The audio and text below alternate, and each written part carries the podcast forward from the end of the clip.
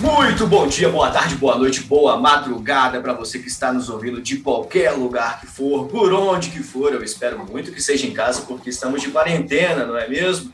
Meu nome é Álvaro Belan e eu estou aqui com a minha parceira Thaís Moreira. E aí, Thaís? Fala, amigo, tudo bom com você? Como é que anda as coisas? Como é que foi a semana? Tá tudo de boa, tudo tranquilo, dentro dos conformes e dentro de casa, porque é o único lugar que eu conheço agora também, que eu não saio mais, né? Fazer o quê? Exatamente, filho. Sabe o que é? Minha rotina aqui é quarto, cozinha, comendo pra caralho, né? e no banheiro e voltando pro quarto, porque é a minha rotina, é a única coisa que eu faço.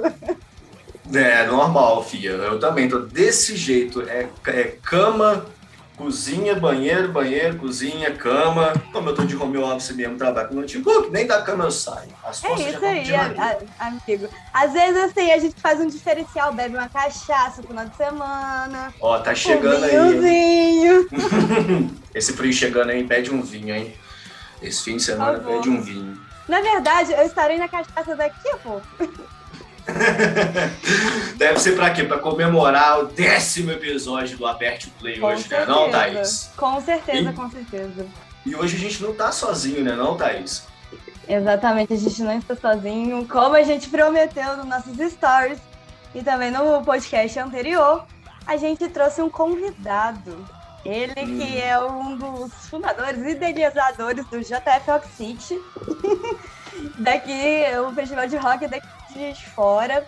É, Luke de Falco vai falar sobre é, produção musical, produção cultural, sobre produção de evento e toda essa área do bem musical aí pra gente, né, amigo? É isso aí, Thaís. Então, ô Luke, como é que você tá, meu querido? Suavão, tá na escuta? Salve, manos, estou na escuta. Pô, um prazer estar aqui com vocês. Muito obrigado pelo convite, viu? Tamo junto aí, gostei da apresentação, tô chique. maravilhoso, maravilhoso. Eu só queria falar um pouquinho, um pouquinho desse cara que a gente convidou para trazer aqui. Queria contar um pouquinho é, sobre a trajetória dele. É, ele é pós-graduando em marketing. E esse feito acadêmico foi um ponto que fez ele ir para o mercado fonográfico, para produção artística, para produção, produção executiva e técnica. E além disso, o cara já trabalhou com gestão, marketing, marketing digital, mídias e eventos. É, ele já trabalhou com a banda 1120. Uou! Grandes caras, grandes caras de Juiz Fora. Participando de momentos como a indicação do Grammy Latino de 2017 em Las Vegas. Tá mutica, enfim. E, no ano... e no ano anterior, concorreu com a banda o prêmio Multishow.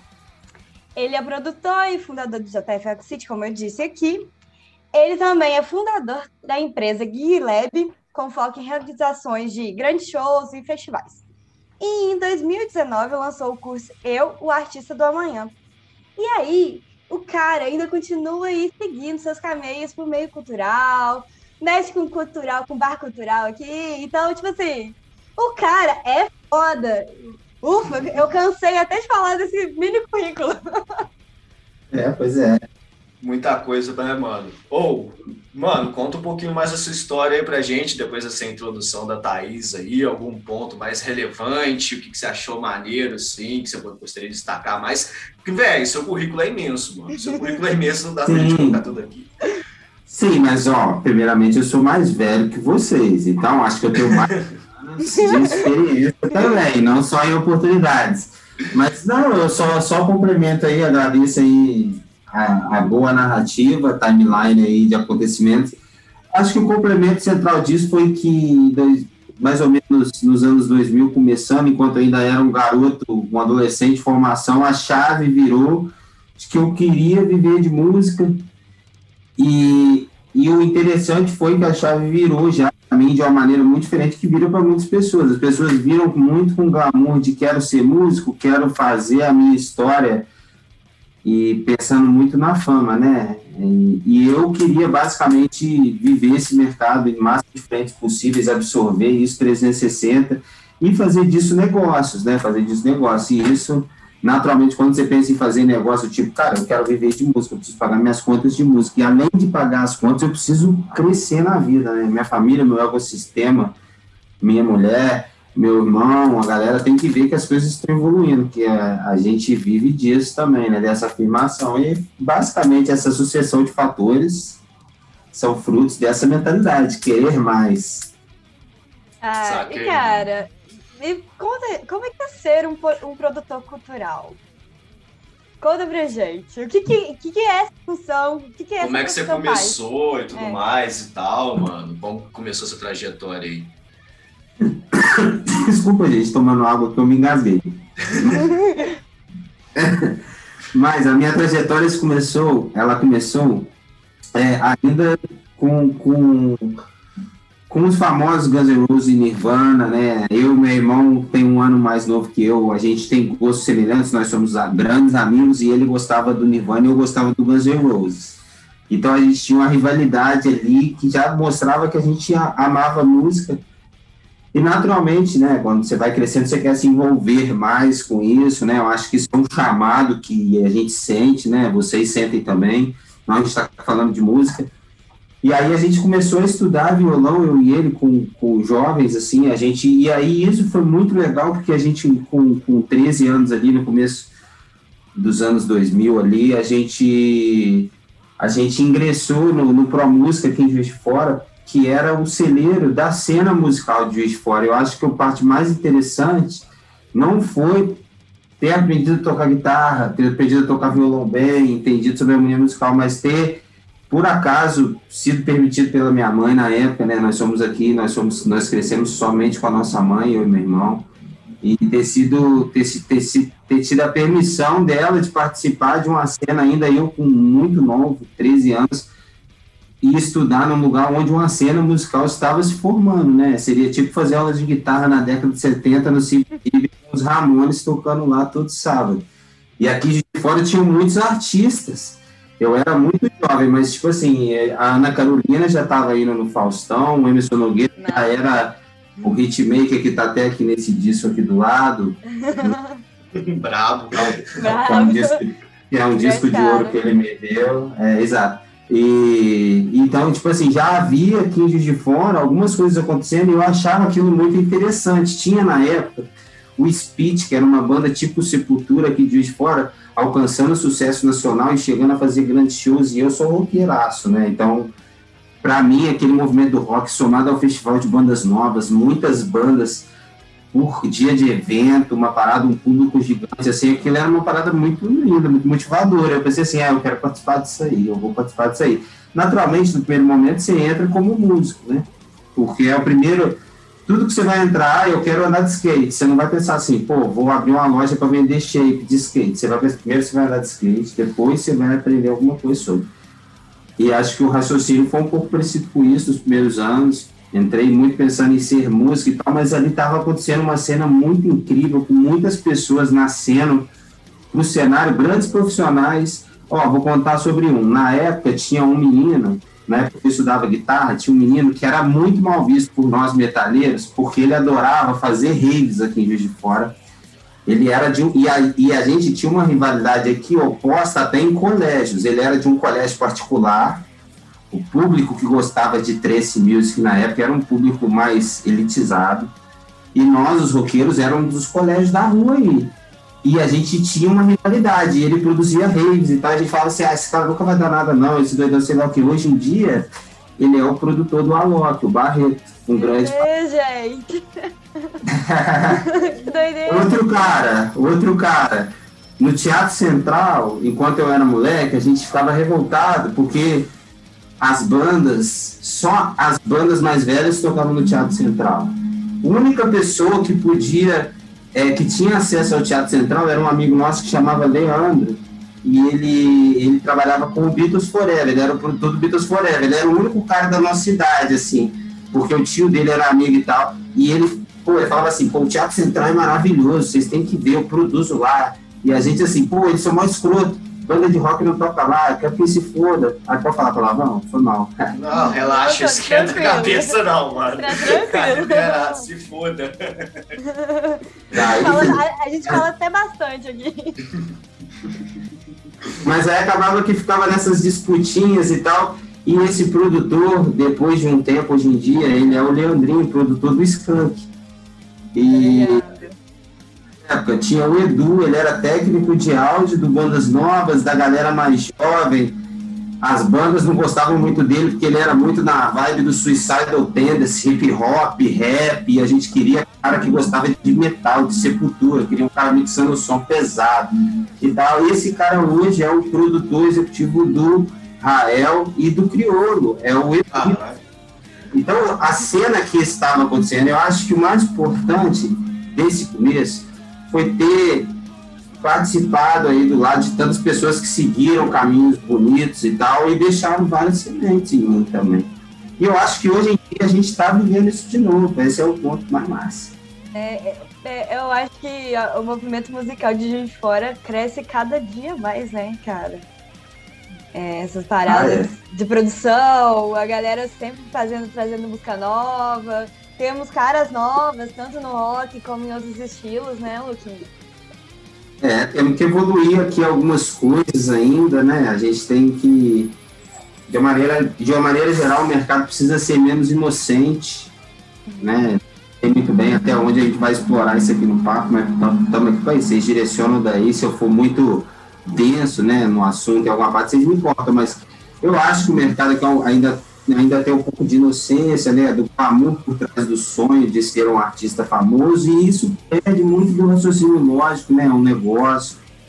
A maneira de vender esse negócio é, é, é de uma forma hoje totalmente diferente com a maneira que a maioria das pessoas começaram a sonhar com isso. Muda todo ano agora. E a gente está começando a viver os melhores tempos da história do mercado fonográfico, né? Então, tem muita coisa acontecendo. O que aconteceu antes, na verdade, foi somente a preparação. Mesmo uma- na pandemia, não. você acha que mesmo na pandemia... Com tá- certeza. Ah, com certeza, assim, olha só. Falando grana, independente do ruído dos cancelamentos, da dificuldade da mídia aceitar novos artistas, porque as notícias não têm espaço para emergir, né? Não, tem, não é o momento de falar de um artista que causa polêmica, tipo Axel Rose caus- causava, não é o momento disso. Mas os números de faturamento indicam, 2020, nós fechamos o ano como o oitavo ano, se eu não me engano, o oitavo ano, é, mais um de toda a história em termos de faturamento de venda de música. A gente, depois de 2005, o cenário caiu até 2014, foi uma queda vertiginosa de grana. A gente hoje já voltou para o nono, oitavo patamar de faturamento, com previsões disso ser duplicado, triplicado. Se a gente olhar na lógica, hoje em dia já tem 5 milhões de celulares no mundo, né? é a estimativa. O Spotify divulga que o catálogo deles consumidores não chega em um bilhão ainda, o Spotify. O Deezer nem metade disso, Tidal 330 milhões de consumidores. Se você for ver, tem muito para onde crescer ainda. Todo telefone já vem com as ferramentas de música instaladas hoje em dia. A cadeia fica cada hora maior e mais inteligente, porque, por exemplo, o YouTube não é feito para receber as lives. Então, a Twitch ganha força, o Periscope ganha lugar na cadeia de novo. E aí, cada aplicativo vai segmentando seu conteúdo, ainda assim recebendo os outros. No Instagram, você pode fazer uma live também. Então, tipo assim, a gente está vivendo um novo tempo onde o catálogo tem mais chances que nunca. E vamos entender que daqui a pouco vai ter mais celular que pessoas no mundo. Então, vai ter mais, mais personalidades digitais do que pessoas. Lançar uma música vai ser uma oportunidade de lançar para esse catálogo pela primeira vez, porque vai estar todo mundo conectado. E nunca foi assim, né?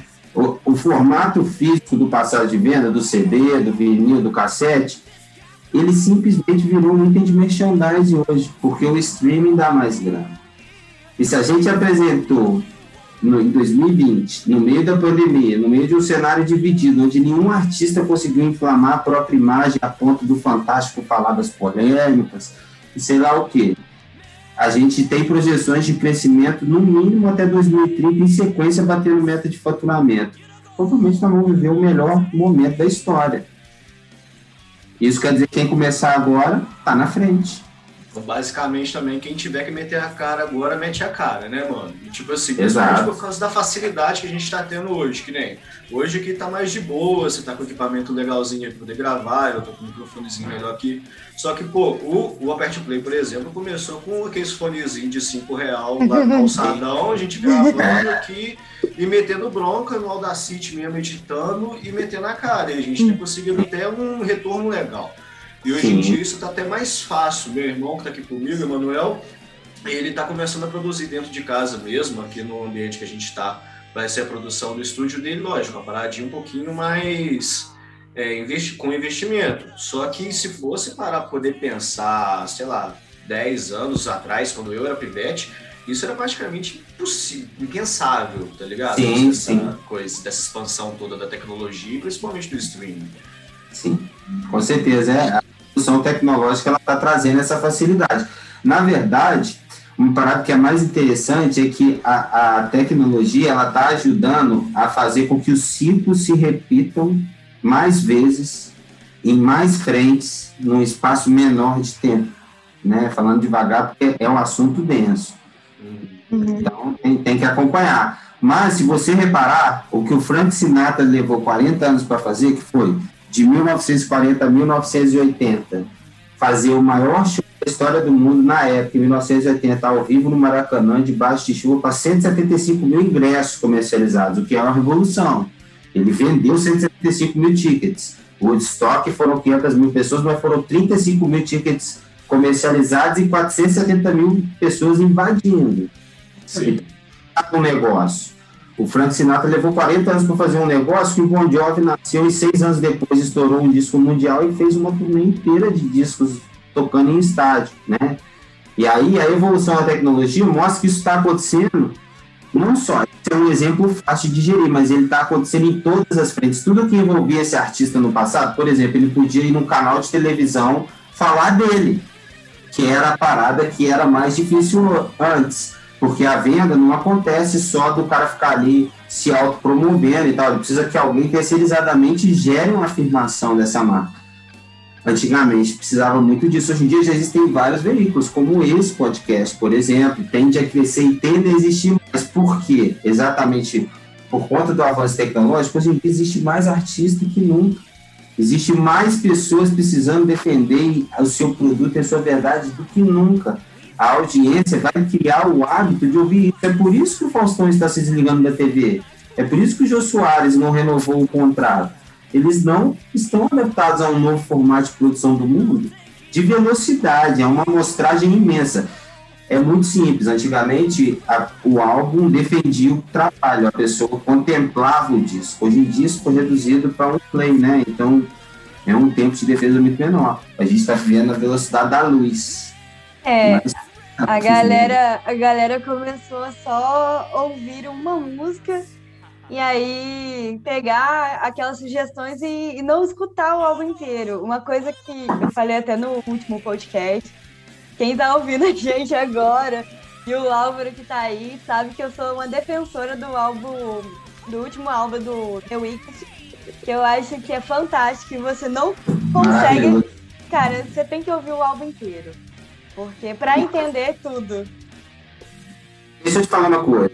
Vocês, conhecem um, um produtor, fam- um produtor não, um empresário chamado Clive Davis. Tem um filme dele na Netflix. Clive Davis, o homem que ditou a história da indústria, não sei, é um, é um empresário, ele foi presidente das principais gravadoras dos Estados Unidos de música, só que ele foi um cara que ele ele tá vivo até hoje com 90 anos, mas ele conseguiu fazer a transição do milênio e ele descobriu vários artistas como a Whitney Houston, é, a Alicia Keys, o Aerosmith, a Janis Joplin é, e várias coisas do tipo. E a parada mais massa, aí só isso vai ser legal porque você falou que você é um defensor do disco do The Weeknd. E a parada mais massa dele é que ele falava exatamente isso, que ele defendia o disco, que os discos tinham que ter grandes canções, independente de ser do, do, do cantor. E ele contribuiu para vários artistas se tornarem famosos dessa forma. Ele falou assim, que ele falou para Whitney Houston assim, você tem que gravar um filme e tem que cantar essa música. Aí ela falou assim, nossa, mas essa música tem nada a ver comigo, eu quero cantar minhas músicas. Ele falou, tudo bem, mas você tem que fazer sucesso, você não tem que cantar só as músicas. Enfim, e aí vários dos artistas que ele trabalhava aceitavam isso. Isso entra no, no, no o álbum do The Weeknd é foda, e isso entra no parâmetro do, pô, como que eu mantenho esse nível, né? E aceitando composições de fora. O The Weeknd, ele é um, um estilo muito nichado, né? Muito, muito dentro do pop do que o mundo exige hoje, muito fácil de, de distribuir e tal. Mas já não é só esse último álbum, é uma sucessão de lançamentos, aí, inclusive combinando com um grande show no Rock in Rio, no último Rock in Rio, já em sucesso mundial, né? Não é fácil tocar num evento. Super Bowl também. Esse exato. Não, o Super Bowl ainda foi depois, não foi, foi agora atrás, aí, 2000, 2020.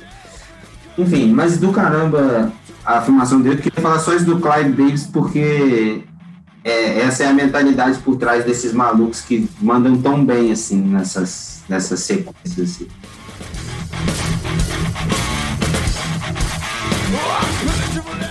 Bom, é, eu queria saber de você, né? Porque agora a gente. Você falou do crescimento no, no meio da pandemia, essas coisas. É, eu queria saber de você, a sua profissão como produtor, é, que mexe com eventos e tudo mais. É, como que está sendo para você essa profissão nesse meio de pandemia e como você fez para se reinventar? Ah, tá sendo muito duro, né? Porque a gente, felizmente, vive num país é, sem representação no todo, né? Nem citando nada especificamente político, de um político ou outro. Acho que no todo ficou claro com a pandemia que não tem quem carrega a nossa papelada para frente. Entendeu? Nós ficamos à mercê da maré, do que rolar, e isso é muito duro, né? Porque eu, eu tenho alguns negócios que, que têm como base estrutural vender tickets para gerar lucro. Né, o Cultural e o Gig Lab são duas empresas distintas que eu, que eu, tô, que eu faço parte, mas é, elas são diferentes. O, o Gig Lab eu produzo festivais também e eventos fora do Cultural, tipo no Teatro Central também e outras coisas, e o Cultural é uma empresa de shows lá, né? Bom, ambas, ambas as empresas não podem funcionar, os funcionários todos foram demitidos, né? A gente está enfrentando muitas dificuldades. O governo não se preparou para isso também, não tinha como prever. Por exemplo, a gente está sendo cobrado do IPTU mesmo estando um ano fechado, não houve nenhuma flexibilização disso. É, uma série de coisas. Foi difícil. A necessidade de se inventar, ela passou a ser gritante, mas a gente não conseguiu. A o nosso julgamento é que a gente não conseguiu se reinventar como deveria em todas as frentes ainda. O cultural, por exemplo, ficar, está parado. O cultural vai ficar parado, ao invés de querer criar uma vida digital de momento, não é, não tem clima. Do meu lado pessoal, eu já tinha em andamento um projeto com a prefeitura do festival que a gente produz aqui em de Fora, que é o JF Rock City, que a gente produz a, na época há 13 anos, 14 anos agora. E a ideia era de, de fazer um festival com 32 shows e uma estrutura imensa. E isso já estava em andamento quando a pandemia chegou. A gente fez um pequeno ajuste, porque a gente não compreendia que ia durar tanto tempo assim. A gente fez um pequeno ajuste direcionando essa produção para o mundo digital, os primeiros passos disso, né? Porque a gente tem que mexer a verba pública, tem que envolver a cadeia pública de produção nisso, e isso é um pouco complicado, porque aí, por exemplo, que de fora nós trocamos a prefeitura, então trocou todos os servidores, então tem que voltar tudo do zero, aí as pessoas não tomam posse, a pandemia segue, aí não pode trabalhar, e aí o processo foi ficando muito confuso. É, mas a gente chegou a dar start, e isso foi o lado bom. A pandemia chegou a dar uma pequena aliviada para a gente conseguir dar start, se lançando com a marca JF Rock City, tentando desvencilhar a ideia de que o festival era tudo e tentando mostrar que, ó, galera, a gente também produz digitalmente. O festival é apenas um braço de atividade que a gente tem. E aí a gente direcionou nisso e começou a fazer uma programação de YouTube e tal, e se atualizar no assunto também para entender o que viria. E isso meio que causou uma revolução na nossa cabeça, né? A gente né, conseguiu dar uma visualizada melhor no cenário, ver que a galera estava se inclinando a produzir, mas ainda tá, não estavam conseguindo converter o público nisso, então a gente começou a direcionar a ideia de tentar adotar um discurso que ressaltasse o, o local, é isso. Aí no final a gente passou para o digital e a gente começou a dar os primeiros passos, que é muito difícil, né? Vocês também aqui estão lutando nisso.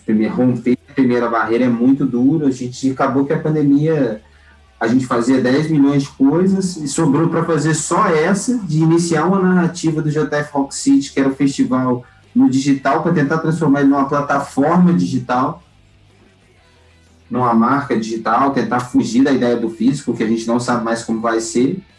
E ainda assim isso engatinha muito, né? Porque a gente precisa de aprovações da prefeitura de várias coisas, inclusive do fluxo financeiro que está travado e, e a gente não consegue evoluir. Então a gente está indo bem, bem aos poucos. Nesse tempo a gente está desenvolvendo pesquisas e tal, mas a pandemia está servindo muito de estudo, né? Vocês até estão falou aí estão estudando também, então acho que meio que é isso. A gente está se preparando para tentar no restart sair bem na corrida, tentar mostrar de uma maneira maior o que ficou para trás. Acho que a gente meio que a pandemia foi isso, com todas as empresas. É bem, é bem difícil, né, para essa, é essa área cultural. Você, fala, você falando do JF City, essas paradas.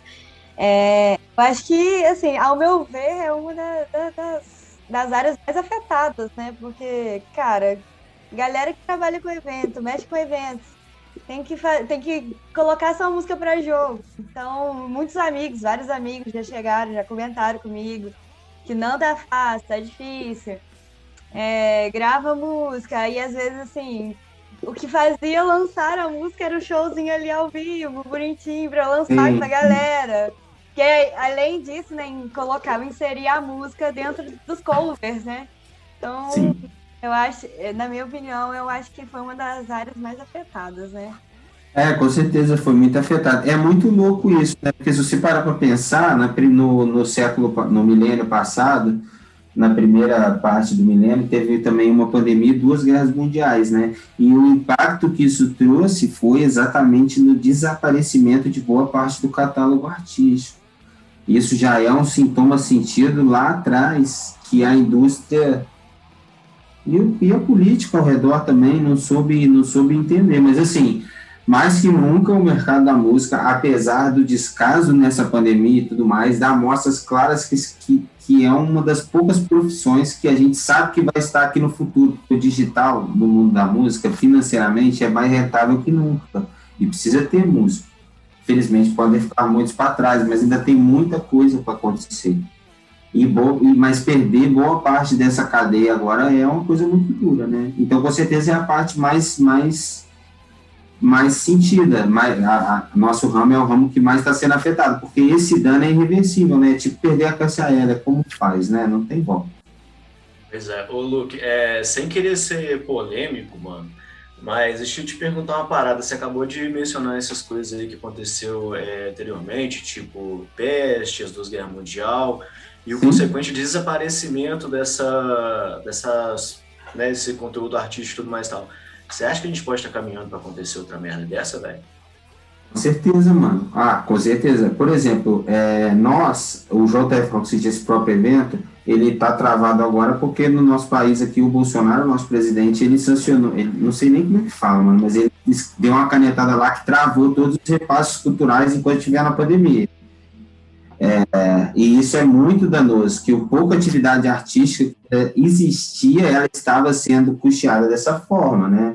Não é simples pôr os artistas para fazerem lives de casa, é, isso não, não funciona, não paga conta. Então, assim, se você for pôr na ponta da caneta a quantidade de pessoas que estão morrendo por profissões e tal, na música é uma coisa muito sentida, porque o músico, o artista, ele deixa obras para serem apreciadas com um tempo, ele não trata as pessoas de momento.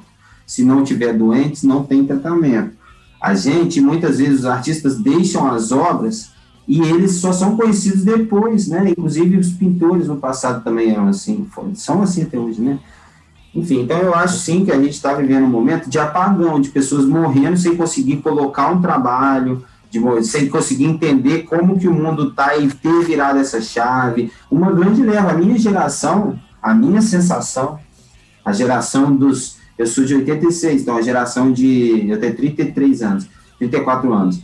Vou fazer em dezembro 35. Então a geração ali que viveu o rock no fim de 90, no começo dos anos 2000, a minha sensação é que eram muitos artistas, muitas bandas. Até falei para vocês aí, vários profissionais já que saíram daqui. Só que tem muita gente que meio que sumiu, foi apagada. E, infelizmente, esse é o último sumiço que vai existir, porque daqui para frente as bandas já vão nascer e gravar, na, nascer e documentar o conteúdo.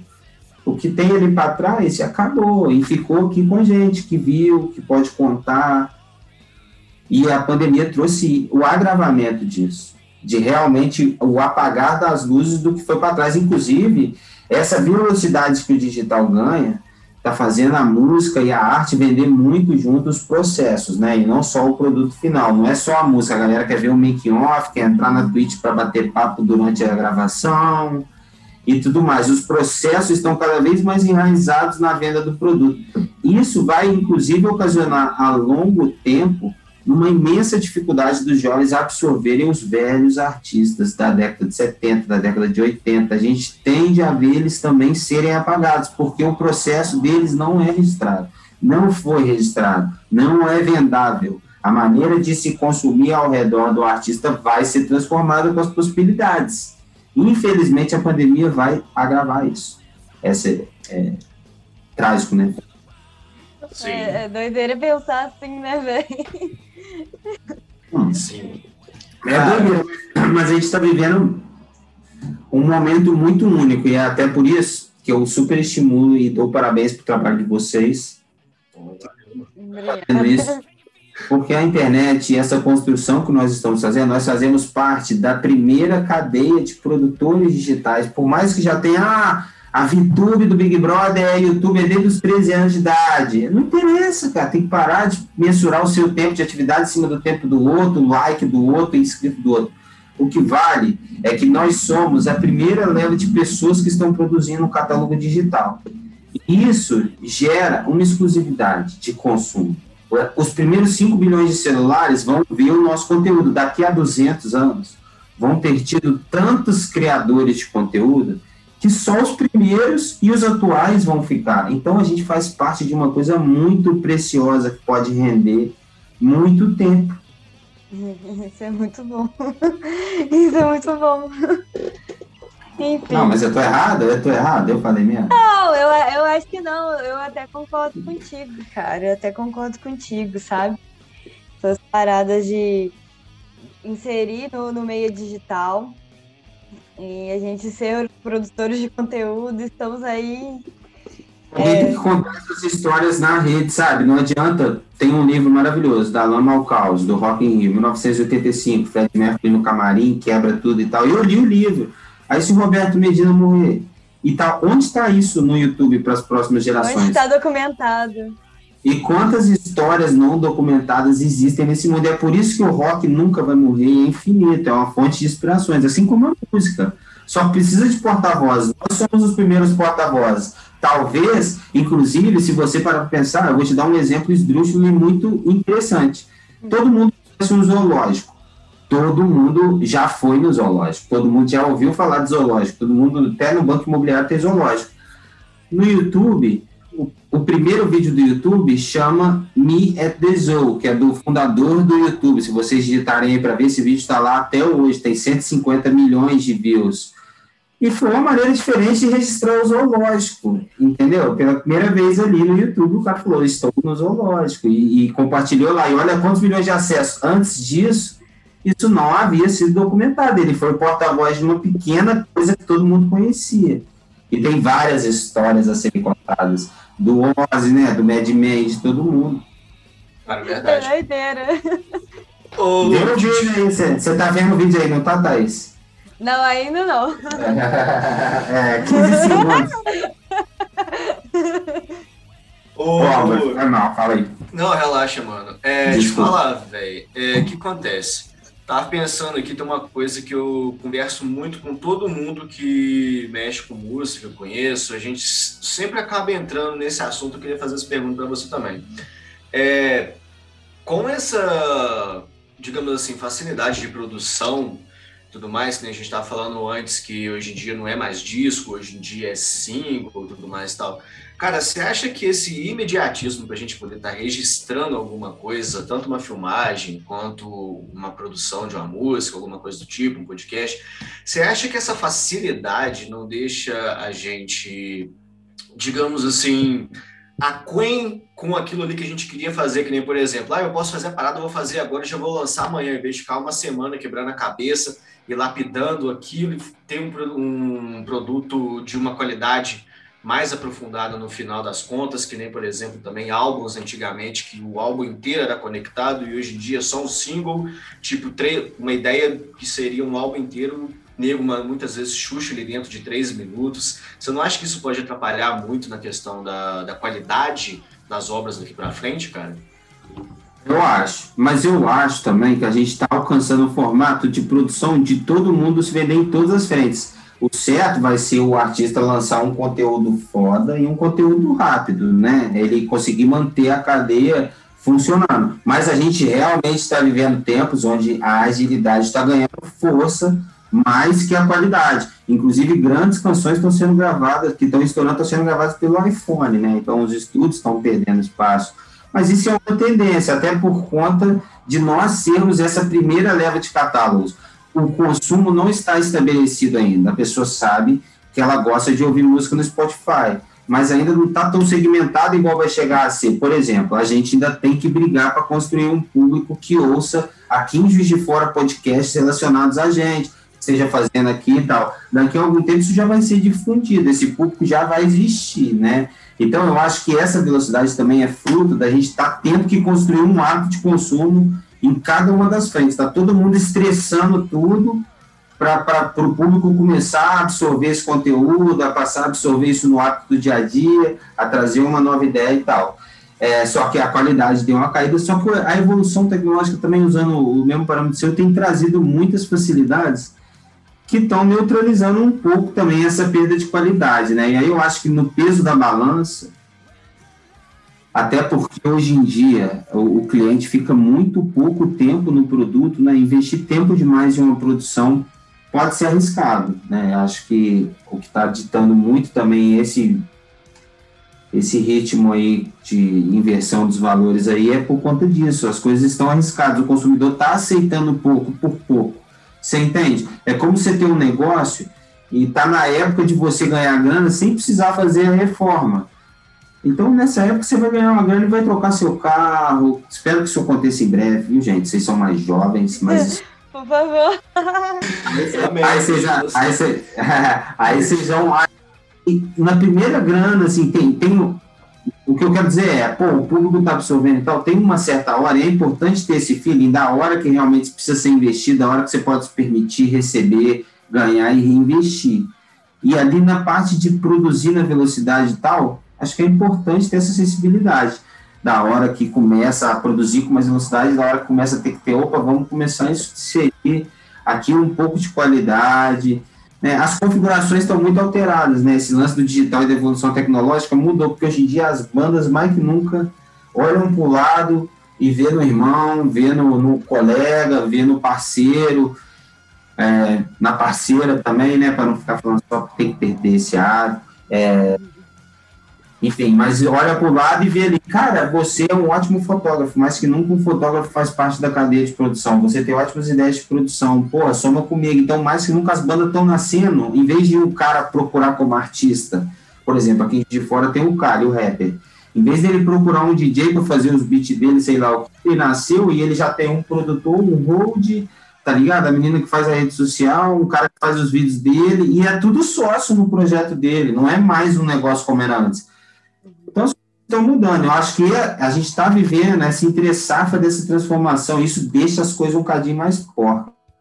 Só que eu acho que daqui a pouco vai acontecer de começar a chegar uma nova leva de artistas muito prontos, colocando paradas muito grandiosas na rede é, em um tempo curto de, de, em um tempo curto. E aí que vai dar uma apertada no cabresto para toda a cadeia. Mas no momento está solto, no momento todo mundo produz rápido e rola duas semanas não deu certo outro conteúdo tal, e vai. Mas eu acho que a galera tem que ir acompanhando a evolução do, do, do digital, né, Luquinha? Aí, pô, é, o digital é tudo. Vendo onde que vai tudo, porque, igual você falou, senão vai, vai chegar uma galera preparada ali com conteúdo e, e o resto vai ficar assim, e aí? O que, que eu vou fazer é. agora?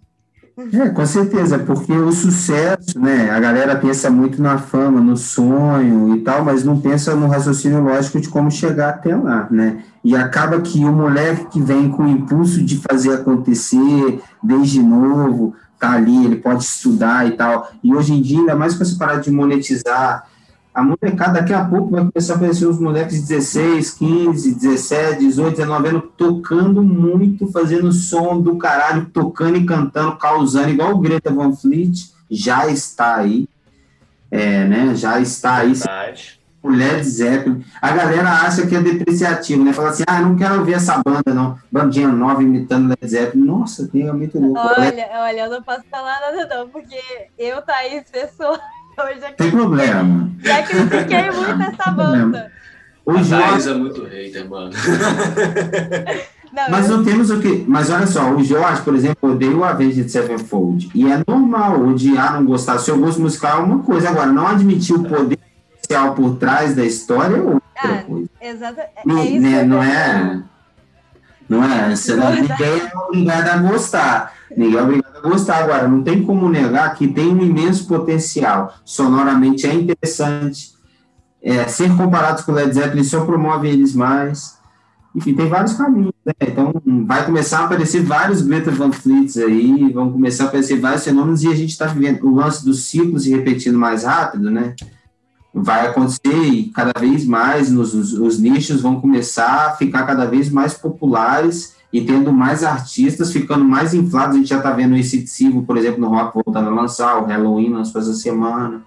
Tem uma galera aí que vai vir fazer lançamentos, aí isso soma com essa nova galera, aí soma com uma galera que vai ter mentalidade daqui a alguns anos, e aí cada nicho musical vai virar uma efervescência daqui a algum tempo. A música dominou o mundo. Uma parada que era seleta de luxo, né? Tinham 10 álbuns de vinil né? Na minha época ainda a galera era CD. Aí eu lembro que meus amigos disputavam. Eu tinha 50 CDs e o outro tinha 60, o outro tinha 40. Hoje em dia não existe isso mais, né? Hoje em dia, então, a música dominou. Hoje em dia tá ao redor, tá aqui, ó. Tô pensando aqui na internet, aqui tem música aqui em todo lugar passando aqui ao redor do meu corpo aqui. Cara, é interessante você colocar é, isso tudo e ainda é interessante você ter colocado essa questão do ah, você pode não gostar da banda e tal, mas reconhecer o que, que ela faz dentro do mercado musical, cara, isso é muito bom ouvir, porque eu já briguei muito com gente que mexe com música, que é produtor, eu já briguei muito com gente assim, porque a galera fala, ah, não gosta de tal banda. Eu falei, assim, ah, eu também não, não gosto da música. Sei lá, não pararia para ouvir, né? Como eu faço com outras bandas mas eu sei o valor que ela tem ali agregado na, do mercado da música. A galera, ah, mas mesmo assim, é uma banda ruim, é ruim. Mas é ruim por quê? Porque você não gosta, entendeu? Porque ou, é, ou é ruim, ou é ruim pela técnica que eles usam, pela música, pela letra deles, entendeu? O rock, principalmente, assim, acho que a gente tem uma dificuldade muito grande de renovação por conta disso, né? A galera acaba tendo uma disputa, assim, sendo que o que vale na música é o espírito por trás do que acontece, é a libertação, né? Isso ganhou vários elementos com o passar do tempo, né? A postura de palco, um visual chamativo, um discurso direto, mas no final o que vale é a sensação, é o espírito, é o que aquilo ali causa é, a emoção ao vivo se perdeu, né, com, com, em muitas frentes. Enfim, perdi até o foco do que eu ia te falar, Thaís. Repete a pergunta aqui. Ah, não, era basicamente isso mesmo, era a questão da galera achar ruim da, da música e tal. Não saber. É, eu ia falar disso. Eu ia falar o seguinte: eu, quando eu comecei a fazer um trampo com 11 e 20, uhum hoje do e hoje por sinal foi muito legal que hoje saiu o documentário do Chorão, né, o, o Marginal Alado, que é o documentário que hoje comemora 51 anos do Chorão, né, infelizmente. É, mas é um documentário sobre ele legal e tal. E, tipo assim, eu lembro quando eu trabalhei ali com, com o 22 e 20, eu via. É, e foi ali que eu aprendi a importância de você realmente não ter, não estar enraizado erroneamente em, em, em ideais musicais que às vezes os seus ídolos não conservam, entendeu? Às vezes é, a parada vai além, do, é tipo interpretar uma poesia a ferro e fogo em excesso, né? É, e a música tem muito isso, é preciso ter muito cuidado. Eu lembro quando eu comecei a trabalhar com os 20, tipo assim, eu, eu e todos os meninos, nós todos aqui, a gente era do rock aqui de de Fora, né? O Vitinho, o apelido dele era, ele ficava falando fazer uma banda de emo que ia chamar Hemorroida, porque na época assim, você gostava de hardcore, hardcore, dead fish e tal, e o emo tava bem alto tal, então a gente vem, a gente vem desse então, querendo ou não, quando começou a fazer sucesso, aí vinha os artistas do funk, pô, Vitinho, ou galera dos vídeos tal, você fica no começo, isso, isso é bem intimidador, porque você fica assim, caralho, pô, eu mó, odeio a parada e os caras são mó respeitosos, entendeu? E os caras mó torcem, te emanam uma energia boa. Aí você começa a ver, velho, que o que vale, na verdade, é que todo mundo defende o mesmo mercado. Todo mundo defende a mesma coisa, não importa se o jovem está ouvindo rock ou funk, ele pode ser mais inteligente e ouvir só funk. Mas que ele, ó, e ouvir só rock, nossa Deus, ele pode ser mais inteligente Nossa Senhora. Acontece. Ó, corta essa parte aí. pode deixar, pode deixar, pode deixar. Mas não importa, mas, mas o ponto sensível é, não importa se, se o jovem prefere o rock ou o funk, eu acredito que ele vai ser mais inteligente se ele ouvir rock. Mas, no final, que ele se conserve ouvindo música.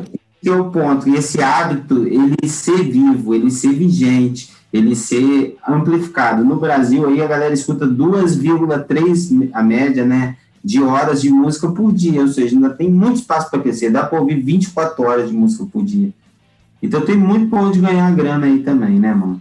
Então, assim, eu perdi esse preconceito por isso, porque eu vi que a cadeia no todo ela era muito importante funcionar no todo, entendeu? Tipo assim, a Anitta, ela vinha e tratava o Vitinho bem, chamava o Vitinho do reggae para gravar uma música com ela, que chamou Cravo Canela, tocou na novela, porque a música precisa disso. A música precisa somar os ecossistemas, né? A, a bolha social, a bolha musical social, ela é composta de somatório de várias bolhas formando uma só. E se você for ver isso, em várias instâncias isso precisa acontecer para a gente ser competitivo. Tem que ter a bolha aqui da cidade, tem que ter a bolha do estado e tem que ter a bolha do país. E a bolha do país é a fusão. Então, quando a gente briga com o estilo, a gente já está se excluindo de tá, fazer parte de algo maior. Exatamente. Porque não tem odiar o rap, ser, ser roqueiro e ser rival do rap, e daqui a pouco você vai ser convidado para tocar no Planeta Atlântida, igual o Chorão, o Charlie Brown Jr., dividir o palco com Racionais. E aí? Você vai continuar não gostando, né? É claro que aí, no caso, ele deu porrada no Marcelo Camilo lá, que falou mal. Tudo bem, tudo bem. Isso aí faz parte também, faz parte também. Que bom que ele bateu, porque isso ajuda, ajuda a promover, tem que ter isso, tem que ter a defesa territorial de tudo, mas tem que saber se misturar. Isso sumiu, porque todo mundo morreu também. Pensa bem, quem que são os grandes porta-vozes dessa mistura? Os ídolos, e eles estão indo. O Chorão ter ido foi o rock brasileiro aqui, a gente vive um cenário à parte, porque a gente perdeu nossos ídolos. A gente perdeu o Chorão, a gente perdeu o Cazuza, perdeu o Renato Russo, é, tantos outros, né? Nem, o André Matos, meu ídolo máximo recentemente. Enfim, isso tudo faz parte do mesmo todo, goste ou não, seja metaleiro, mais metaleiro que roqueiro, enfim, é uma série de tragédias que são muito difíceis de ser remediadas, né? O Paralama do Sucesso, o cara não morreu, mas basicamente a carreira deles acabou. É, enfim, então o país perdeu a representação rebelde, aí apareceu o supla, sabe? Coisas simples, entendeu? Que não funcionam, não ditam aquele ritmo. Então a gente aqui também vive disso, porque se o Charlie Brown Jr. tivesse vivo até hoje, o Charlie Brown Jr. ainda é a maior banda do streaming de artistas alternativos brasileiros, é a banda que mais tem plays. O Charlie Brown Jr. estivesse vivo hoje, o Charlie Brown Jr. estava fazendo shows no exterior e tocando com grandes artistas que estão surgindo agora. Entendeu? Fazendo Verdade, é. com 11 e 20. Só que a gente perdeu essa ficou livre, ah, o Sepultura acabou, os caras começaram a se odiar, o Angra, o Paulo Barão lá, os caras brigaram de vez, acabou. Então, tipo assim, ficou vários vídeos no mercado e a resposta ficava para o consumidor dar. O consumidor não via ali o Angra tocando, é, sei lá, no festival da gringa do lado da Kelly Clarkson, tá ligado? Nossa, uma parada chocante. O cara fala, caralho, que não nada a ver, mas é isso aí que é a música, tá ligado? É assim que se constrói. E aí ficamos na, na mercê ficamos na mercê, e aí o rock começou a viver esse conflito de, de ideais, porque os líderes, os representantes, né, não estão aqui para se misturar. E vem um Avenged, entra no Rock em Rio, pum, o cara morre. Tá ligado? É, é duro, é duro. A doideira por trás do estilo é dura. Esse é. senso de rebeldia, esse senso de rebeldia inclusa no caráter, no caráter que tem que estar tá em cima do palco, que se você for ver é o que mata eles, né? Inclusive o Chester, sei lá, o Chris Cornell, infelizmente. Você vê que os caras, eles, beleza, somos artistas e tal, só que estamos vivendo um estilo segmentado que exige vários comportamentos que é muito difícil ser replicado o tempo todo. Não aguenta. É num momento de muita crítica aberta também, as pessoas não aguentam, é uma pressão muito grande, vive cercado, é muito duro, né? Enfim, então as novas gerações vão aparecer, esse jogo vai virar. eu tenho uma pergunta para eu te fazer, Luquinha. É... Que é a seguinte, você falando dessa mistura toda, é... cara, o, eu vou citar aqui, o Rock em Rio é muito criticado por ter o, uma mistura né, de vários estilos em vários dias. Assim, claro, a gente tem como um festival, então vai ter várias coisas, vários estilos. Mas a, galera reclama muito que não é um lugar que tem rock mais, entendeu? Como é que uhum. você vê isso, esse tipo de evento, essa crítica da galera? Ah. Bom, primeiramente, o Rock in Rio é um festival comercial com 10 dias de programação, né? Não é fácil vender 100 mil tickets.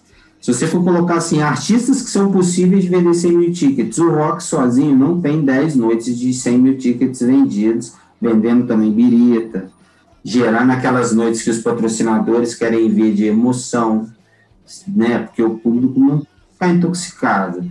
E a mistura, e a gente está vivendo a era do milênio, a era do milênio, a gente está vivendo um milênio de libertações, né? De libertações sexuais, libertações culturais, libertações de velhos conceitos retrógrados.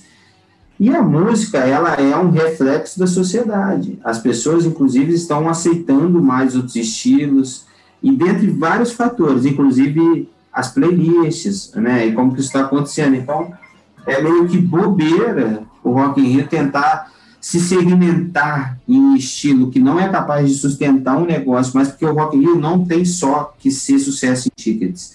E aí eu acho que esse é, o grande, é a grande parte sensível por trás dos grandes projetos.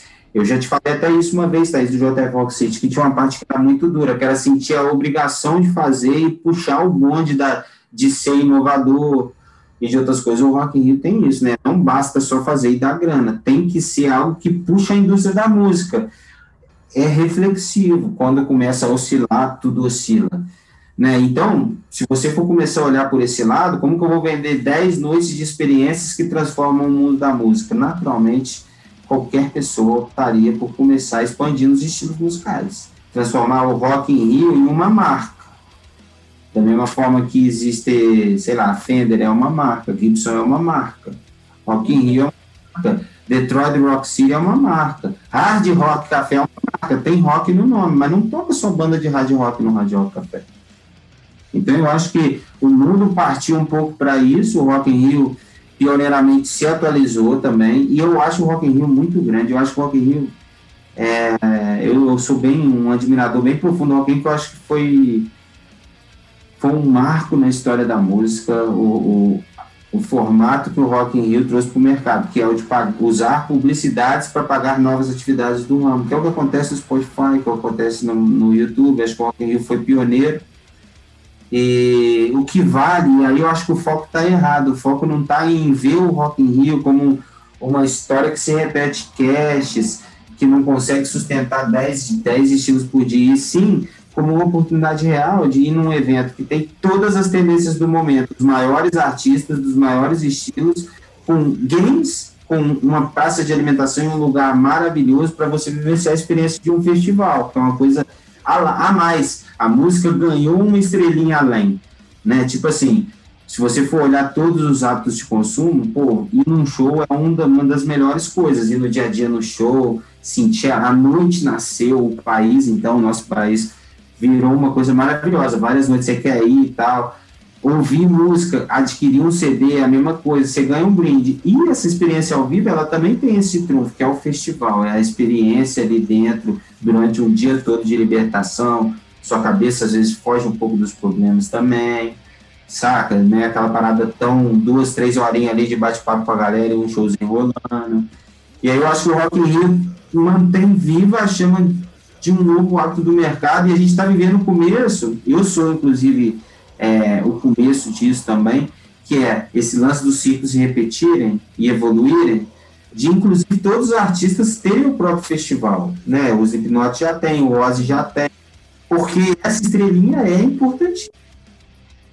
Então eu acho que sobre segmentar, eu acho que nós não temos no mundo artistas capazes de sustentar um festival nesse patamar que eu acabei de falar, em, olhando por inovação, por uma experiência foda, olhando também que a televisão precisa passar esses shows, porque um moleque de 8 anos assistindo a Ivete Sangalo no Rock in Rio, ele é transformado, entendeu? Ele é transformado por algo. Ele já é, querendo ou não, a porta de entrada para a continuação de algo, das novas gerações. Né? Então tem vários significados além do comercial. É. é. Isso daí é muito bom, cara. É, é, é, uh, cara, eu concordo muito contigo. Oi. Thaís, é, então, é, o que acontece? A gente aproveitar esse gancho aí que a gente está falando muito dessa parada aí de. Como é que fala? A inclusão musical de vários gêneros musicais. Meu irmão tem uma pergunta para fazer que vai além disso só da produção. Manda para nós, Emanuel. Tá bom, Malu. Primeiramente, boa noite. é, oi. Quero fazer uma pergunta, cara. É que aí. hoje em dia, como você já tinha falado. Você tinha até, eu até lembrei que você tinha falado no início sobre aquela com o pessoal da. O cara lá da Rave, que hoje em dia é produtor da Loki. Isso mesmo você tinha falado? Aí, é, isso aí, o Barretinho. Sim, então. é, hoje em dia, esse crescimento, principalmente por causa da pandemia, que não tá tendo show, essas coisas, as pessoas estão. A vida tá mais digital, né, cara? Tá mais dentro do computador, dentro do celular. Aí, a forma também como a produção tá evoluindo, tá indo mais para dentro do computador. Então, é, tipo, hoje em dia um cara que, que maior parte da renda dele seria fazendo um show, ele não tá fazendo um show. Mas ele toca é, bem, bem guitarra, ele, por exemplo, ele é de uma banda de rock. Esse cara não tá conseguindo fazer a renda dele por conta disso, mas tipo, ele pode gravar a guitarra dele fazendo um solo, fazer um sample e mandar, por exemplo, é, para vender e um cara do trap comprar e fazer um beat em cima. Então, essa mesclagem, você, é, por conta desse mundo estar mais digital, você acha que ela tá mais intensa nisso? Tipo, fazer uma troca de um ritmo para o outro e assim movimentar o capital dentro dessa cena, cara. Eu queria saber sua opinião sobre isso. Claro, mano, pô, concordo sim. Eu acho que isso aí desenha muito sobre o feat, né? Acaba que o, o feat é bem direcionado a cantores. O a mistura de gêneros aí tá bem em voga. Os artistas estão se permitindo muito mais sair de, de, de um eixo central dele para trabalhar e ganhar grana na carreira e outras vezes. Tem um guitarrista que é o Matheus Assato, ele faz shows com, com algumas cantoras gringas, agora ele até deu uma pausa no carreira, mas ele faz shows com umas cantoras pop gringas. E exatamente é, faz, grava as guitarras e faz shows ao vivo exatamente, e é um moleque do rock, exatamente é, dando, dando voz a isso aí que você está falando. Eu acho que isso é uma tendência, eu acho que com o tempo vão aparecer inclusive aplicativos e coisas que vão facilitando cada vez mais esse, esse trampo, esse encontro. Daqui a pouco a gente vai ter bancos de dados aí onde as pessoas vão deixar temas musicais gravados e igual já tem de imagens, né? A gente vai começar a ter catálogo de áudio e outras coisas e vão aparecer novos caminhos de monetização sim com os músicos. É foda, né, mano? Porque o cara que toca numa banda, tipo, eu até me identifiquei muito, toca rock numa banda e ganha uma grana com isso, tal, que eu tenho uma banda que faz isso. É, mas essa pausa ela escancarou a, a necessidade da transformação, né? Porque Uhum. todo mundo contava com a receita do ao vivo e agora meio que a gente não sabe como vai ser. Então, a indústria já está vivendo dias e que a gente vai ver daqui a pouco artistas voltando a olhar, tipo, aquele lance de, ao invés de dar uma vez por semana, vamos tentar gravar uma por semana para pôr no digital e tal, e vão começar a aparecer bandas que não fazem show ao vivo. Eu acho que talvez a gente tenha desencadeado o start disso. Vai ter muita gente que agora vai começar a lançar música e ficar em casa e outras coisas. Isso tende a abrir mais espaço para a galera que vai seguir fazendo ao vivo. Mas a gente está passando por um momento muito duro que precisa se reinventar, né, mano? E, buscar outros estilos musicais para trabalhar, é, é o que temos, assim, reinventar, achar sons, achar caminhos, né? Manda bala aí, tem mais coisa para dizer para Se eu não respondi, você me cutuca de volta. Não, respondeu, cara, isso eu queria saber. Valeu.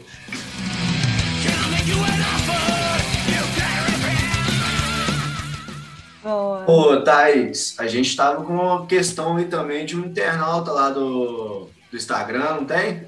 Tem isso aí, a gente selecionou uma pergunta aqui. Manda aí. É, a pessoa lá de São João de Valteno, Ótimo. Parceiros. é, Luísa Moraes, perguntou o seguinte: Como está sendo produzir eventos online? O que, você acha de produção de eventos online? Como funciona? Não sei, mas ela perguntou como funciona essa parada. Ó, olha só, na verdade, é, depende do evento, né? Mas vamos entender um show ao vivo online, ou as streams também. Tudo começa em como você vai transmitir esse acontecimento para a rede. Existem os softwares disso, que é o OBS, uma série deles. Você tem que basicamente conseguir chegar todos os sinais para esse software e a partir dele que você clica em transmitir. Ele que faz a transmissão automática para o Twitch, para o YouTube. Não tem a necessidade de estar lá dentro fazendo e tal, apesar de dar também para fazer desse jeito. Então, para fazer, é, é- falando de uma maneira bem simples, é desse jeito, mas é muito trabalhoso, porque a internet, por exemplo, oscila.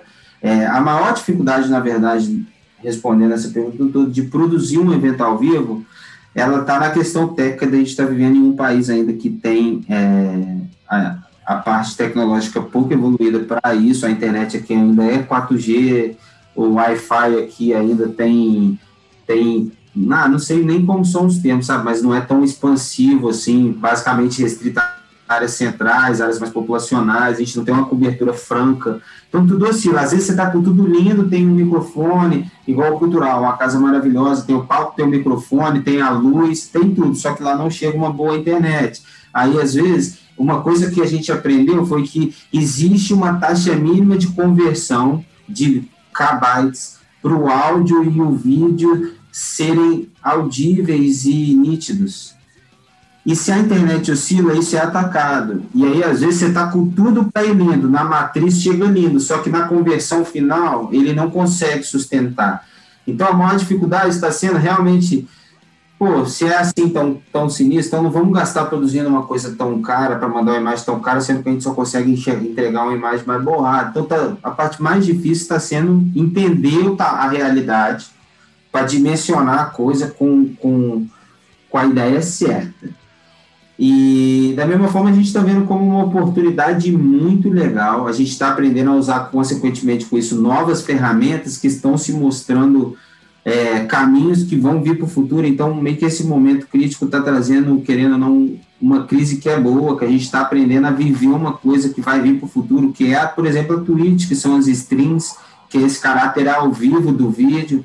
É, e falando, e a parte da oportunidade é mais falando dessa parte da monetização. O YouTube já tem muitos produtos e muitos clientes, então ganhar grana no YouTube é um caminho mais difícil. A Twitch, ela já está estimulando que os criadores de conteúdo venham e possibilitem novos produtos, novos programas, novas streams ao vivo, novos shows, e ela já está facilitando toda a monetização ao redor, né? Então, a gente ficou muito empolgado de ver que mesmo a gente estando produzindo ainda em ajustes com essa questão da internet oscilando e outras coisas, já existem ferramentas que tornam é, financeiramente viável o negócio e a gente conseguir achar um caminho legal, replicável é, e tal. Então a gente viu que evoluiu nessa frente e isso foi muito motivador para a gente. Acho que essa foi a, a grande história. Não sei se eu respondi bem, gente, tô achando que eu tô respondendo tudo mal hoje, na verdade. Foi mal, tá? Não, tá tudo certo. Tá Sério mesmo. mandando bem, tá Tá ótimo. mandando bem. Era isso mesmo, Tá cara. É... Mas assim, amigo, você tem alguma coisa pra falar? Ai, gente, pera... Ai, peraí, rapidinho. Nossa, desculpa, gente. A minha gata tá mordendo meu pé. Top! Isso vai pra edição final, tá? Isso vai pra formato Desculpa, final. é que ela tá pedindo comida, aí ela fica mordendo meu pé. É horrível. Enfim. Eu tinha uma pergunta, acabei de esquecer aqui. Ai, desculpa. Vamos A passar para a próxima. A Ô, Thaís, a é próxima que você preparou? A Betânia, a Betânia é meio doida. Enfim. É... Tem mais uma questão aí no, no coisa, no roteiro. Tem, tem sim. É, então vamos lá, né? Essa parte você corta, tá, amigo, desse show meu. Claro, pode deixar, eu vou cortar. Mas... Pode deixar. Enfim, Luquinha, é, falando sobre essas questões de, eventos online e tudo mais, é, questões de eventos híbridos, você acha, você acha que quando acabar isso tudo, vai rolar essas paradas de online e presencial? Eu acho, eu acho que agora a gente deu para o cliente a oportunidade de consumir um novo jeito. E é. Pensa bem. Vamos falar que Juiz de Fora é uma cidade com o último censo 500 mil habitantes. O Cultural é uma casa maravilhosa que tem 1.300 lugares. Aqui é capaz de ter 500 mil celulares ouvindo música e ter 1.300 pessoas na noite ali é, pagando ticket ainda tem gente de casa assistindo. Eu acho que a única coisa que separa isso é o formato caro de produção, mas acho que a gente vai evoluir retilíneo nisso aí para a gente começar a conseguir entregar conteúdos ao vivo de uma maneira mais fácil.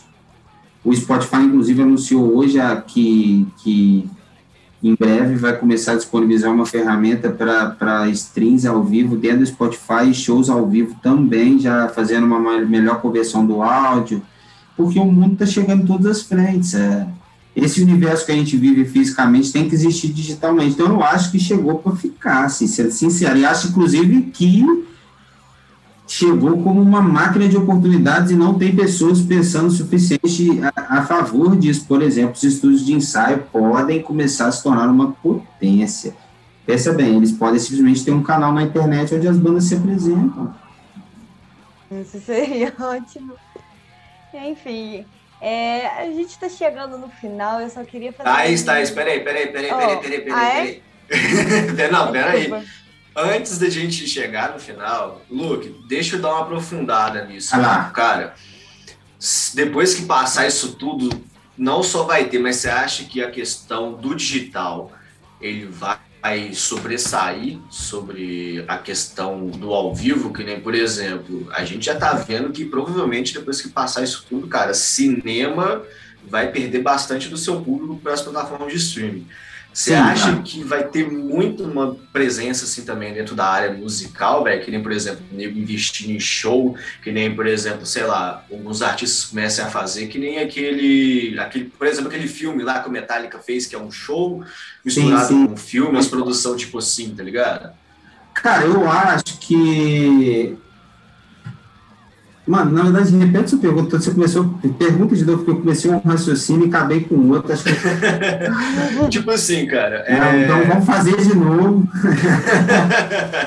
Essa parte que existe é a edição de áudio, depois a gente corta. Ah, Cara, é, então, como você falou que tipo, a Thaís perguntou se vai ter essa relação ainda do ao vivo com o digital, você acha que o digital pode estar vindo para ficar e até tomar alguns lugares, que nem, por exemplo, teve a questão que, eu- que é do cinema com as plataformas de streaming. Acredita-se muito que eles vão perder bastante, os cinemas, quando voltarem, vão perder bastante público por causa Sim. das plataformas. Que tipo assim, você pode ver um filme hoje no cinema, sair de casa, pagar tanto, e você pode ver no conforto da sua casa amanhã. Que ele sai hoje no cinema, amanhã ele sai na plataforma de streaming, por Sim. exemplo. Você acha que dentro do meio musical também vai ter muita gente que vai investir mais em live, ou, por exemplo, alguma Cara, eu acho. questão, tipo um Eu acho. filme, que nem aquele Metallica, alguma coisa do tipo, assim? eu acho. Eu acho que vai começar a ter banda, mano, que vai pro- só para isso. Vai ter banda que não vai querer fazer show mais ao vivo. Isso já indica um pouco é dessa mudança, de que o ao vivo não necessariamente vai ter uma aceitação plena igual até hoje. Mas eu acho que um pouco diferente o cenário das artes, né? O cinema é uma arte. é, eu acho que a música ela tem historicamente começou isso começou com os Beatles com a Beatlemania lá atrás que é a fanbase promover o próprio artista, né? E essa fanbase ela é historicamente construída com shows ao vivo. Os Beatles fizeram 292 shows no Cover Club em dois anos. E eu acho que o cinema ele é um pouco mais gelado com essa história do superstar na tela, essa coisa fantástica. Isso na sua intimidade tem muito valor. É o superstar perto de mim. Agora, a música ela ainda tem essa palpitação de querer ver o Ozzy ao vivo, de querer que ele jogue um balde de água em mim, de querer ver aquela, aquela massa sonora da maneira que você espera. Então, eu aposto que o mercado vai se transformar eu acho que vão surgir novos negócios, mas eu não acho que necessariamente a música ou o digital vai tirar o público do ao vivo. Eu acho que já existe um público tão grande que é capaz de cada coisa ter o seu lugar, entendeu? Vai ter a galera que só vai querer ao vivo, vai ter a galera que vai ouvir música só live de casa, só Twitch e tal. E isso tudo vai dar grana. A gente finalmente vive um mundo disso dá grana. A Twitch paga, o YouTube paga também, né? Mesmo que menos, os artistas começando.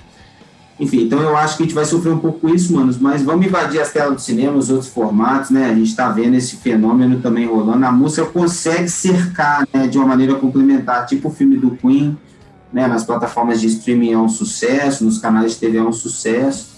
É, então eu acho que no final tudo, tudo vai, vai, vai ganhar aí é, da música, todo o ambiente vai ganhar uma coerência, né? Porque querendo ou não, a do Queen, o filme do Elton John assistidos geram lucros para eles, apesar de terem estudos envolvidos. É diferente de um Jurassic Park, que é um filme totalmente feito por um estúdio. Então isso já muda o filme de amor do fã também. Aí, mano, eu tô mandando meio mal nas minhas respostas. Mas eu sou um otimista, acima de tudo, do mercado fonográfico, porque eu, na verdade, tenho estudado nesse tempo da pandemia bastante sobre esses números e entendido visto esse lance do ciclo se repetindo. E eu vejo acontecer agora, nitidamente, o surgimento de uma leve imensa de pessoas que vão estar o ritmo disso e transformar as próprias vidas, e a gente está vivendo uma coisa nova. Eu acho realmente que tudo vai se transformar. O estúdio de gravação, o estúdio de ensaio, que antes tinha muita dificuldade de se manter, porque querendo ou não, é muito duro você ter um estúdio que estraga o equipamento, a galera paga caro, é uma fortuna. Agora, esses estúdios com uma webcam e um pouco de inteligência sobre como transmitir esse áudio, já conseguem, por exemplo, ser um estúdio de ensaios, assim como um estúdio de strings ao vivo com as bandas, aquele lance do ensaio aberto que foi uma tendência que começou esquisita, ter 20 pessoas ali assistindo o ensaio, de repente ganha uma resposta. E tem 20 pessoas assistindo para pelo menos ter um clima para se fazer uma transmissão na internet igual um show ao vivo. Então, eu acho que as respostas chegaram. Talvez o nosso mercado esteja vivendo uma coisa diferente. É, cara, muito bom. Cara, sinceramente, eu acho que, amigo, você quer fazer alguma pergunta? Olha, eu já tive todas as minhas respostas de hoje já. A minha também, cara. Ah, mandou mal a resposta, meu amigo. Não teve nem como imaginar como poderia ser melhor, velho. Você é um cara extremamente ah. gente fina, com vezes que eu tava um pouquinho nervoso, não te conhecia. Pô, obrigado, tá, mano. Não, Você é do caralho, mano. Gostei aí. Gostei da introdução, da ação, viu? Tem muito potencial, hein, mano. Parabéns. Valeu, mano. Cara, Vamos comprar é... seu passe aí, seu da Thaís, né? Oi? Vou comprar o passe desse podcast pra vocês ainda. eu Tem prioridade. falar que as minhas também foram bem respondidas. Assim, como eu já Eu conheci... volto também, tá, pessoal? Quando precisar. Ah, por favor, por favor. Eu volto. Vamos marcar é... futuramente. Enfim, é, é, eu já conheci o Luquinha, né? Eu já tinha trocado ideia todo esse, desse meio aí junto com ele no JF Ox City. É, Exaustivamente né? Dia a dia exausto. Tenho um paixão por esse projeto, tá? E eu fiquei muito feliz quando fui convidada. E, enfim, eu, eu gostei, eu sempre fui admiradora do seu trabalho. Então, agora estar aqui conversando contigo e trabalhando contigo, ter essa possibilidade, então, muito bom para mim. Muito obrigado. Mais importante nisso, né? Primeiramente, fico feliz pelo de vocês. Acho que é, a gente trabalha para isso, realmente é, eu fico feliz, mas eu nunca fui muito de me, me apegar a isso. Mas eu acho que o mais importante disso é eu passar para frente a ideia que eu acho que me traz aqui, me mantém de pé, que é essa solidariedade com o próximo que está do seu lado produzindo, envolver mais gente, cada vez mais gente. Quanto mais gente envolver, melhor o negócio fica. E vai ter gente que vai chegar fazendo tudo errado e vai fazer tudo certo depois. Vai ter gente que vai dar crise no meio. Só que é desse jeito. Eu acho que a, a, parte mais importante que eu posso dividir, né, Thaís, no dia a dia, você vê o poder disso, né? Como que a gente une um cenário aceitando, hum, convidando. Deixa brigar, brigou. Ah, minha transmissão caiu, meu Deus, ai, cara, cara acontece, vamos adiante. Vamos, e... ficar, vamos ficar tranquilo e vamos, vamos segurar todo mundo na mão de todo mundo aí. Tá, valeu pelas palavras aí, vamos colher muita coisa grande ainda. Deus Exatamente. Quiser. Ô, Luquinha, eu agradeço de coração por você ter aceitado. Obrigado a vocês, também agradeço. Muito Ô, bom. Luquinha, você quer deixar alguma coisa de contato, suas redes sociais, uma parada assim? Cara, não, não. Não, acho que não. Acho que a galera pode sacar o JF Rock City. Eu acho que o que vale, na verdade, o seguidor é uma coisa linda e um reconhecimento do trabalho, mas a transformação nem sempre vem de uma se inscrever no seu canal, né? Então, tudo tá aí. Eu sou o Luke de Falco, quem animar seguir, o meu arroba é esse, o JF Falco City também. Mas o que vale aqui é o papo, né? A densidade. Tem que ter paciência, reouvir depois. e pra rapaziada do podcast se inscrever aqui no canal deles também. Exatamente, gente. Inclusive, né, amigo, fale aí o nosso arroba do Instagram pra galera seguir. O nosso arroba do Instagram, para quem chegou aqui e ainda não conhece, tá atrasado. É o arroba aperte.o.play. Lá você pode estar mandando para a gente várias perguntas, sugestões de publicações, de temas para a gente poder estar tá gravando, discutindo sobre, convidados, quem sabe mais aqui. O de Foco está fazendo aqui a estreia aqui das nossas primeiras entrevistas. Oh. E a gente está sempre aberto aí para novas oportunidades e novas indicações. Críticas construtivas está aí. A gente não é que nem o Luke falou que ah, a resposta é meio ruim, a gente também tá meio ruim quase todo podcast, mas a gente tenta melhorar. É, a gente vai evoluindo aí. Então, amigo. Ah, mas a gente vai evoluindo, tá tudo certo. Muito obrigado, viu, mano? Foi maravilhoso, como sempre. Valeu, valeu demais. Uma honra, uma honra. Aqui, então, até a próxima. Um beijo para vocês. Bom final de semana. e, Valeu! E curta uma Flash Play, né? É, amiga. Valeu, Thaís. Valeu, Luke. Valeu, galera que tá ouvindo. Muito obrigado pelas suas companhias até aqui. Se liguem, porque o Aperte o Play tá on.